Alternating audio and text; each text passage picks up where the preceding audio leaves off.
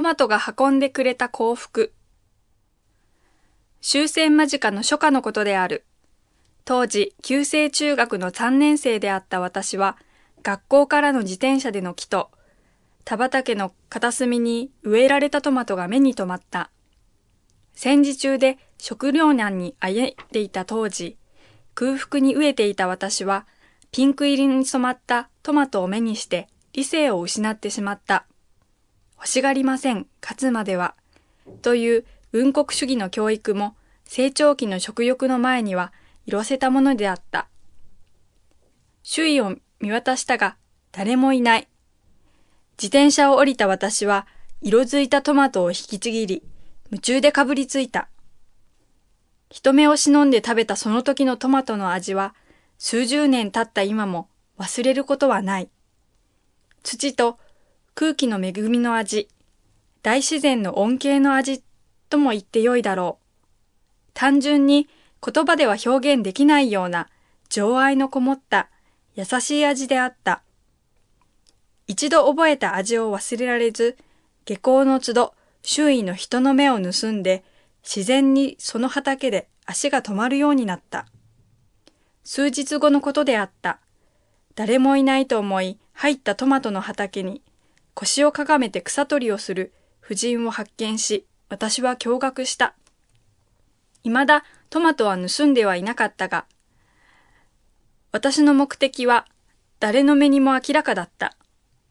非難、叱責されて当然であった。ところがその婦人は、お兄さん、トマトが欲しかったらお食べ、お腹が空いたのでしょと、実に優しく自然に言って、一番熟したトマトを手渡してくれた。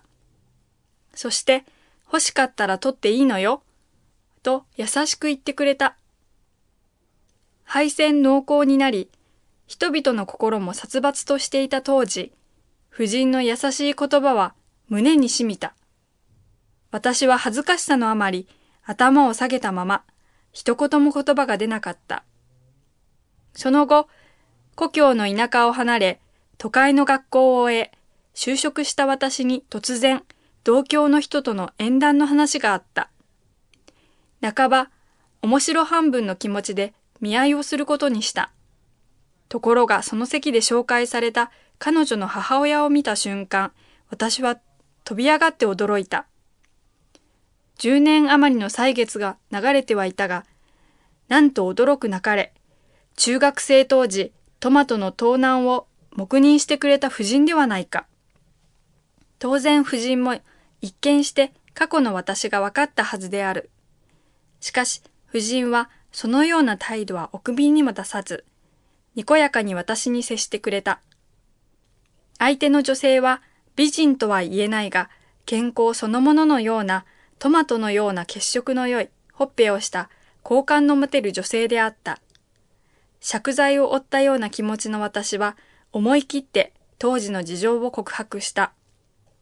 途端に先方の親子は実に屈託のない大きな声で笑った。